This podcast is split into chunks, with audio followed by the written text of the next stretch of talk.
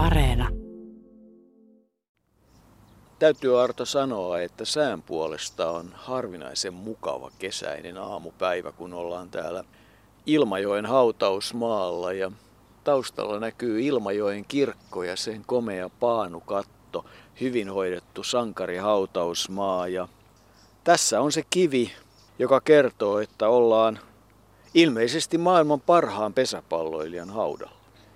Se on aika monen mielipide, kun puhutaan Jussi Kiikeristä.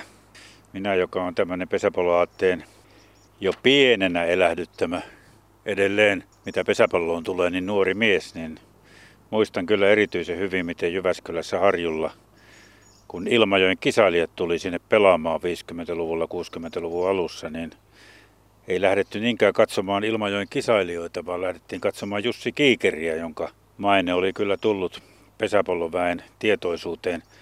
Ja Kiikerin nimenäkin on jo semmoinen aika erikoinen. Täällä selvisi, kun ollaan Ilmajoilla, että on täällä on Kiikerin kylä, mutta varsinaisesti Kiikeri ei sanana tarkoita sen enempää, mutta sen sijaan Helsingin Sanomista löysin Risto Forssin pitkän linjan urheilutoimittajan 80-luvulla tekemän jutun, jossa hän oli selvittänyt, että kiikeri Hollolan murteella tarkoittaa liian pientä ja kiihtelysvaarassa puhutaan, kun on vauhko eläin, kuten vasikka, että se on kiikeri, niin täällä se ei tarkoita mitään, mutta se tarkoittaa sitä, että täällä on Jussi Kiikeri, joka muun muassa monen mielestä on tai oli maailman paras pesäpalloilija.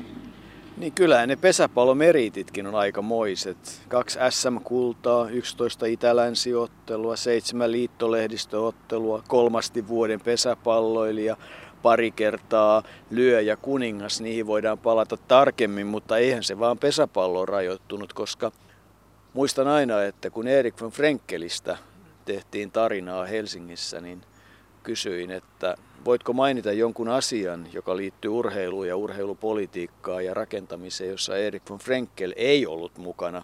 Jussi Kiikeristä ja palloilusta voisi kysyä saman kysymyksen. Hän nimittäin harrasti kutakuinkin kaikkia pallolajeja. Kun tavattiin hänen vaimonsa Pirkko, niin selvisi, että keilailu ei kuulunut ainakaan siihen repertuariin ja ehkä ei biljardikaan. Siitä ei ollut sen enempää puhetta, mutta Jussilla riitti energiaa kaikkeen.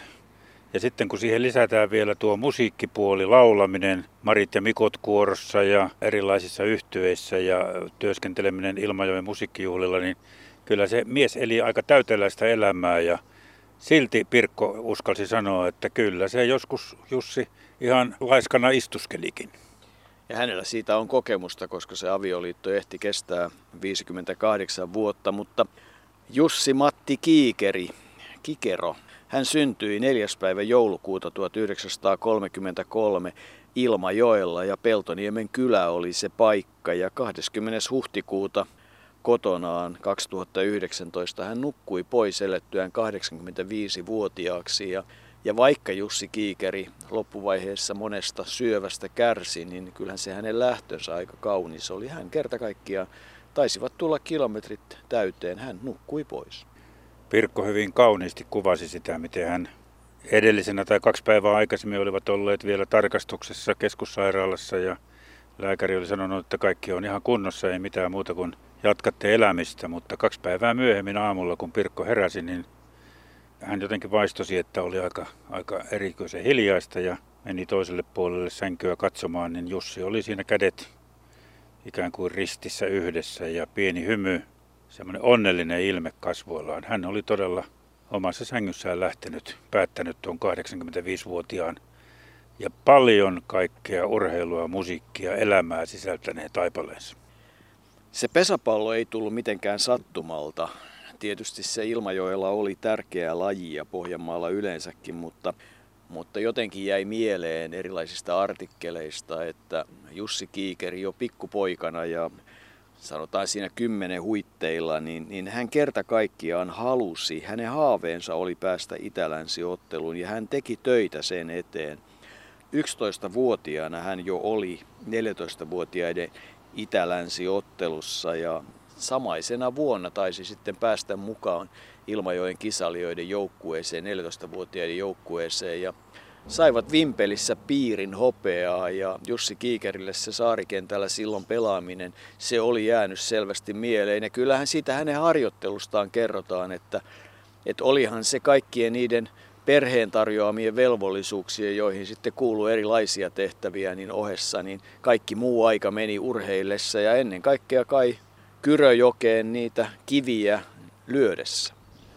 Niin, tuollahan se on jokirannas huitomassa, oli äiti sanonut, kun joku oli kysynyt, missä poika on. Kiviä löi Kyröjokeen ja, ja sillä lailla harjoitteli lyömistä.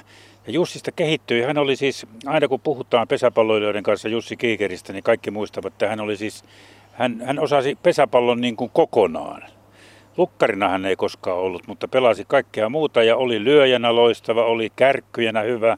Hän sanoi siitä kärkkymisestä, kun lähdetään pesältä toiselle, ollaan niin kuin kärkimiehenä, niin hän sanoi, että tämä on niin kivaa, koska ei siinä ole ketään lähettäjää, vaan saa lähteä silloin kun haluaa ja kuka, se, silloin kun uskaltaa. Ja hän oli myös hyvä eteniä, hyvä lyöjä, taitava vaihtaja ja ulkona ensin kakkosvarana ja sitten kun tuli polttolinjalle, niin pelasi todella laajalla säteellä. Hän oli siis yleismies, pesäpallon yleismies, maailman paras pesäpalloilija yleismies. Niin, jolle maila oli ase ja pallo oli ammus ja piikkilyönti, pomppulyönti. Ja sitten kai Jussi sitä vähän murehti myöhemmin, että kun ei läpilyöntejä enää, mutta että hän osasi käyttää, siis hänen lyöntivalikoimansakin oli ilmeisesti aika, ja lyöntiarsenaali aika laaja. Siinä oli erilaisia kääntöjä ja, ja harhautuksia ja, ja ei me turhaan Jyväskylän nappulat silloin käyty Kiikerin peliä katsomassa. Kyllä hän oli, vaikka Honsu tai ensi kirja Honsu olikin meille tietysti rakkaampia joukkueita, niin kyllä, kyllä Kiikeri Jussia, Kiikeri Jussia haluttiin seurata. Tiedettiin hänen kykynsä pelata. Ja samaan aikaan hän muuten aloitti sen laulamisenkin. Hän 16-18-vuotiaana kävi lavoilla, saattoi olla solistina tanssiorkestereissa ja, ja tuota, se oli myös elämän läpi harrastus. Ja hän oli siis myös yleislahjakas kaiken kaikkiaan monella tavalla. Niin, kyllä se lauluharrastus siitä löytyy jo matkoja 14-vuotiaana Helsinkiin kilpailuihin, jossa hän oli pärjännyt ja voittanut ja, ja niin edelleen. Eli se laulu on ollut tärkeä kaiken kaikkiaan ja kyllähän sieltä Savonlinnan naisseminaarin ajoilta, mikä sinänsä on hauskaa, on kertomus siitä, että Hämeenlinnassa taisi olla laulukilpailu, jossa Martti Talvelakin olivat ystäviä, taisivat asua saman katon alla ja ja tosin siihen liittyy se, niin kuin Jussi Kiikeri sanoi, että siinä varmaan Martti Talvelaa haluttiin hiukan näpäyttää. Joo, ja seuraavassa kilpailussa Talvela oli sitten omalla paikallaan ykkösmiehenä. Asuivat tosiaan saman katon alla kämppäkavereina. Talvella pelasi silloin koripalloa ja oli nyrkkeilijä. Oli kaksimetrinen voimanpesä, kuten Kiikeri kuvasi.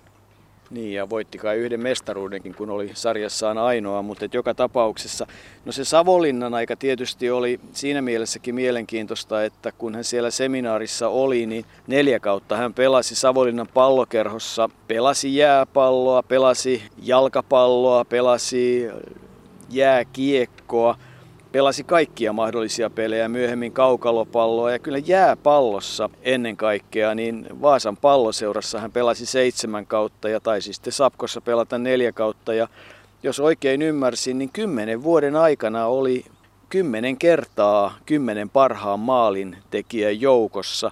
Toisin sanoen oli kova maalintekijä, osasi sitä mailaa käyttää ja kyllähän se aikamoista on ollut, kun ajattelee, että, että sinne Vaasaankin Ilmajoilta on ollut kuitenkin se rapiat 75 kilometriä, että on siinä saanut myös kulkea pallon perässä.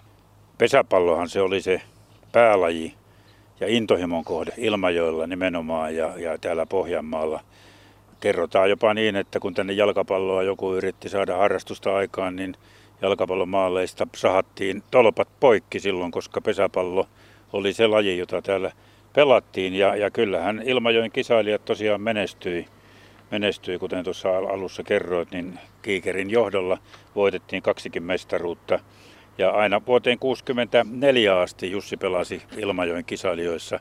Sitten löytyi parempia opettajahommia Kouvolasta ja hän meni vuodeksi Kouvolaan. Se oli oikeastaan ainoa vierailu muualla. Kyllähän Ilmajokelainen oli alusta loppuun myös pesäpalloilijana.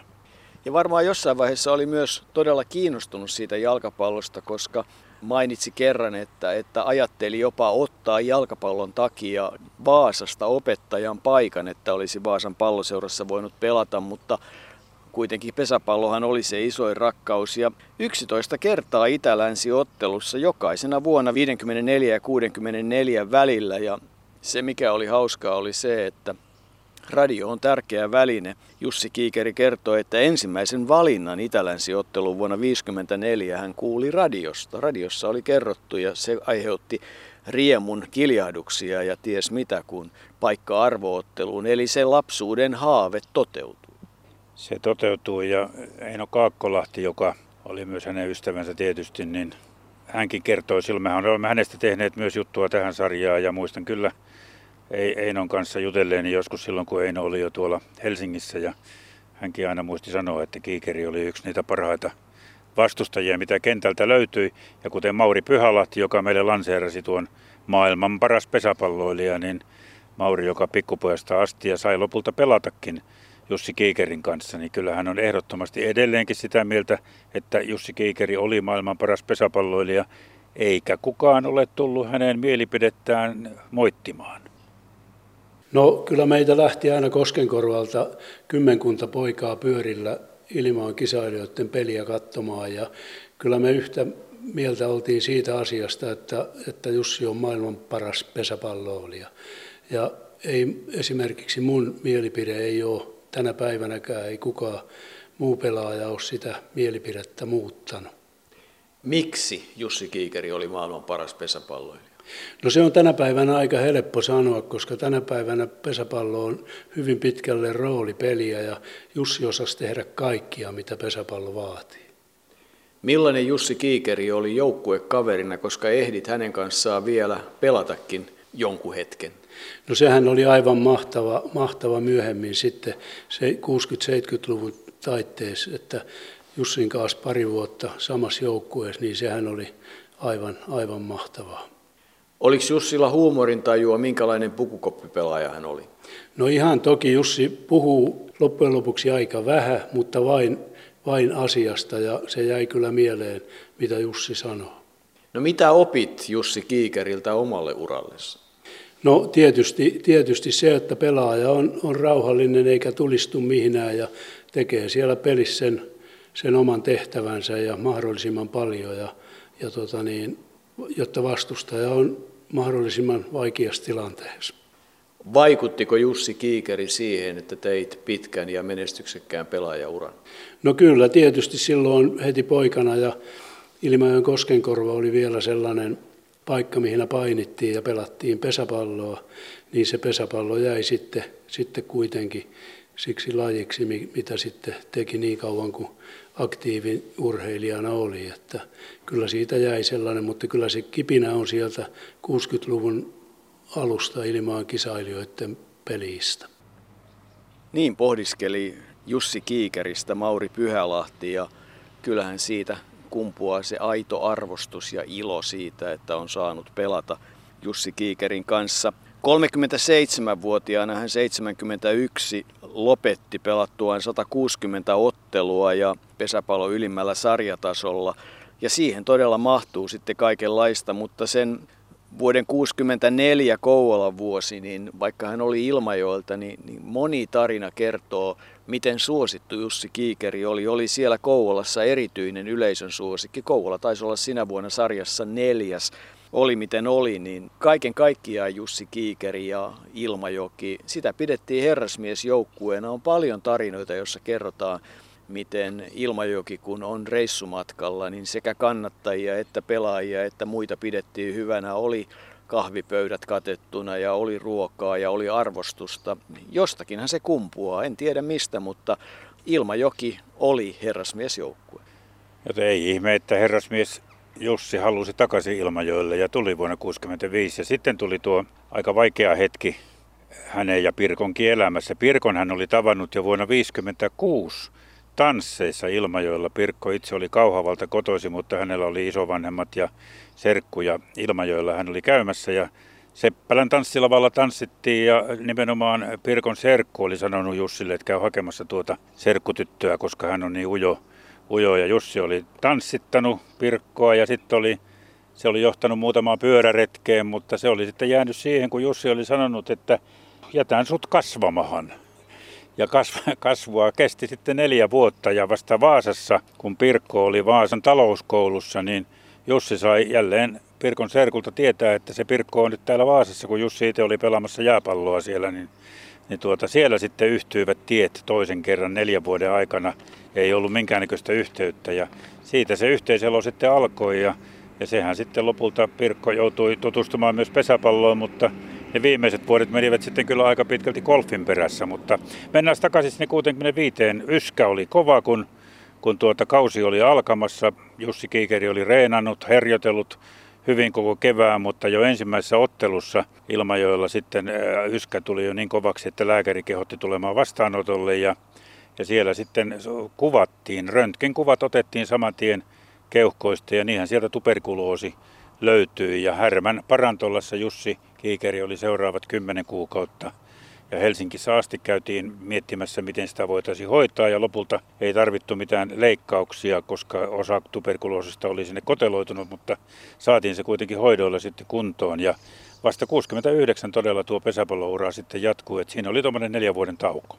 Niin, silloin Ilmajoki nousi, pelasi mestaruussarjassa ja, ja tippui ja sitten loppui 37-vuotiaana se Jussin ura, mutta haluan palata vielä uudestaan sinne vuoteen 60, nimittäin kun se neljän vuoden kasvuaika oli ohi ja parikymppinen Pirkko sitten avioitui Jussin kanssa, niin tuo hääpäivän valinta on tietysti ollut aikamoista taidetta, koska se hääpäivä on ollut 16.10.60 ja ja se on aika luonnollinen aika, koska pesäpallokausi on silloin ollut ohi ja se oli varmaan se ainoa viikonvaihde. Ja sitten ei ollut vielä alkanut jääpallo ja muut palloilulajit, että ei siinä paljon vaihtoehtoja ollut.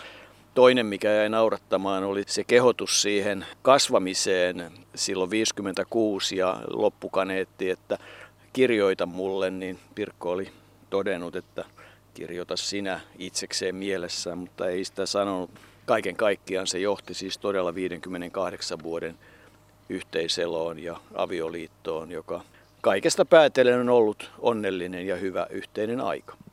Liitto jäi lapsettomaksi, kuten Pirkko kertoi, mutta molemmat olivat tahoillaan aika paljon reissussa. Pirkko itse teki työuran Kelan apulaistarkastajana ja koko Länsi-Suomen piiri oli siinä sitten hänellä ja hän joutui aika paljon reissaamaan ja sitten seuraavassa vaiheessa hänen työpaikkansa tuli Seinäjoelle, mutta golf oli sitten se harrastus, joka myös loppuvaiheessa yhdisti, niin kuin tuossa jo mainittiin.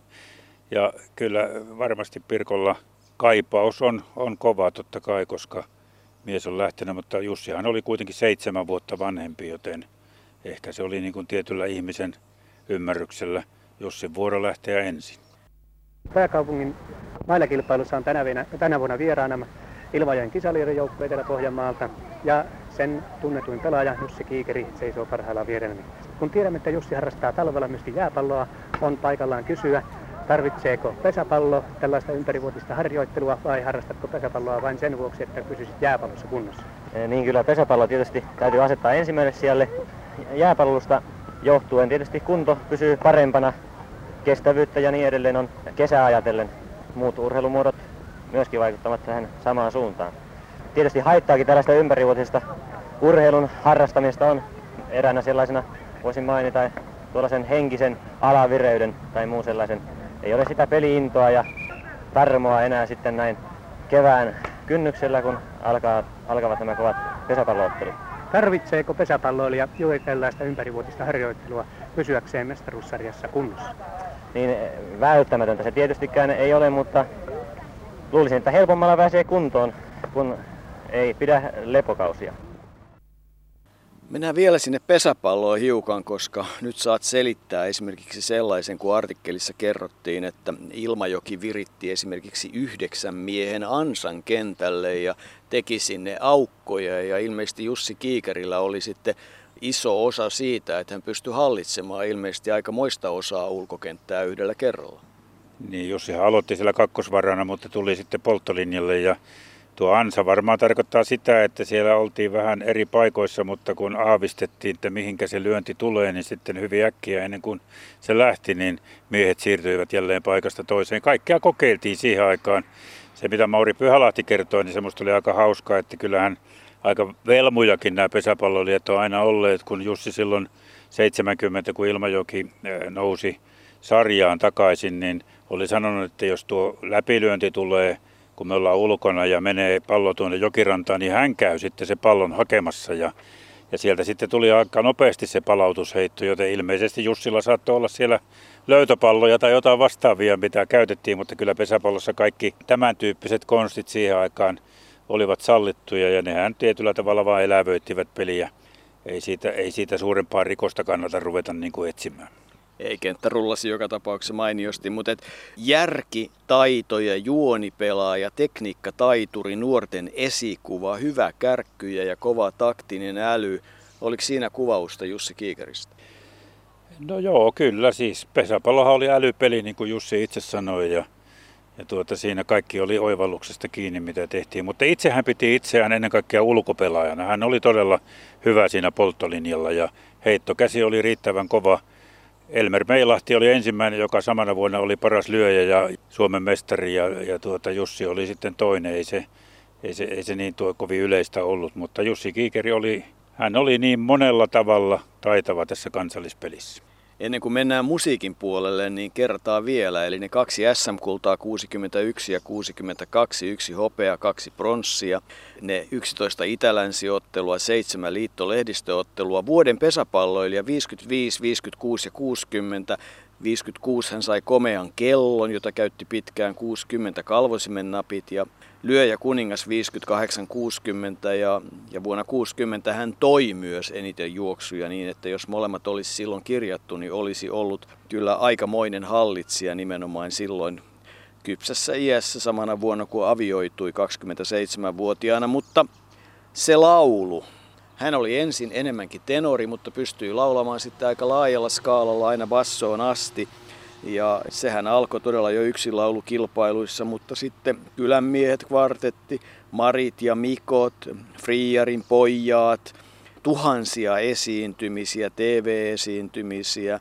Niitä nimiä siinä ympäristössä Erkki Kiskola, Ensio West, Erkki Metsälä, Lasse Lintala, Erkki Rajamäki säästäjänä ja sanoittajana.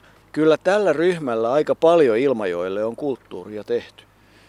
Ja Pirkko oli mukana Marina siinä Marissa ja Mikoissa. 12 Maria ja 12 Mikkoa ja laulettiin lähinnä kansanmusiikkia ja viihdemusiikkia.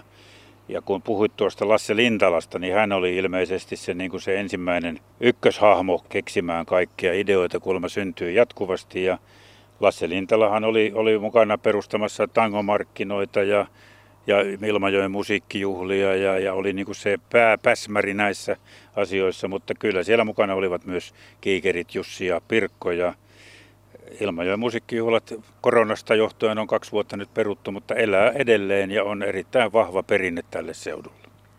Niin, kyllähän se Marit ja Mikot viisi levyä muun muassa ja, ja sitten tietysti semmoinenkin yhtye kun Ahon kylän flikat liittyy tähän Lasse Lintalan ja ja näiden musiikista innostuneiden ihmisten tekemiseen. Ja kyllähän tietysti sitten ne matkat muutamaan kertaa Yhdysvaltoihin ja Kanadaan, myös Viroon ja Ruotsiin. Eli että Marit ja Mikot on tietylle ryhmällä ollut kyllä aktiivinen hyvä harrastus, josta he nauttivat, mutta jonka tuotoksista sitten saivat nauttia kaikki, jotka musiikista pitivät.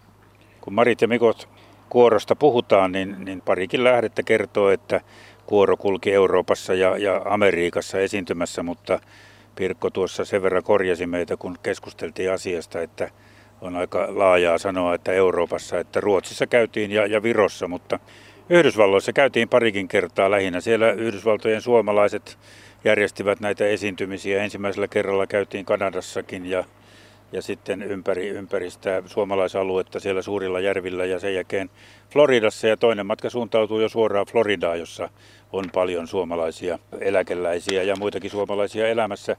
Ne eivät Amerikan suomalaiset niistä kustannuksista huolehtineet, vaan kuoro keräsi itse esiintymisillään ja talkoilla ja, ja muilla sitten Suomessa aina rahaa, että päästiin matkaan. Ja varmasti se on ollut monessa suhteessa ikimuistoista. Ja kyllähän kerrotaan esimerkiksi Tarvajärven ohjelmissa Kuoro oli esiintymässä kymmenkunta kertaa. Ja mietin sitä, että miksi Tarva sitten niin innokkaasti nimenomaan Maria ja Mikkoja halusi mutta, ja muita, muita kokoonpanoja, mutta sitten tietysti ilmeni, että Tarvajärvellähän taitaa olla kansallispeli jonkinlainen suhde. Tarvahan oli mies, joka on pelannut jopa maaottelussa pesäpalloa Viroa vastaan silloin aikanaan, kun pesäpalloa pelattiin ilman räpylää. Muistaakseni Tarva pelasi nimenomaan silloin, eli paljain käsin otettiin kiinni. Se oli vähän erilaista pesäpalloa ehkä. Ehkäpä oli, mutta kuitenkin se alkoi se harrastus siitä. Ja Tarvalle oli kansallispeli, niin kuin monet kansalliset asiat, tärkeitä. Ja Marit ja Mikot oli luonteva esiintyjäryhmä sitten hänen ohjelmiinsa.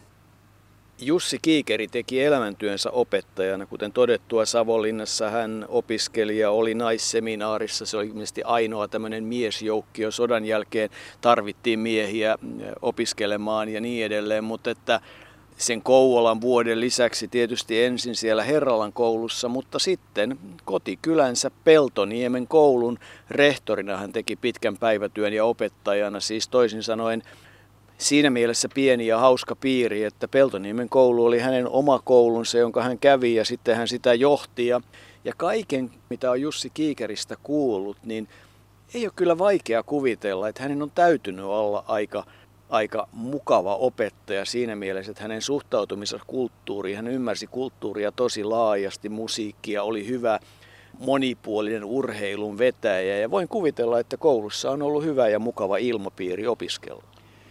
Ja hyvä ja mukava ilmapiiri oli myös pesäpallojoukkueessa, kuten Mauri Pyhälahti kertoi. Silloinkin, kun Ilmajoki nousi mestaruussarjaan vuonna 70 takaisin, niin sen oltiin porukalla Majorkalla. Ja, ja Mauri sanoi, että kyllä meillä hauskaa oli, mutta ei siellä mitenkään niin kuin rehvasteltu tai, tai riehuttu, vaan Kiikeri tyypilliseen tapaansa oli tyylikkäänä ja niin kuin kaikki. Ja siinä oli hyvä joukkuehenki.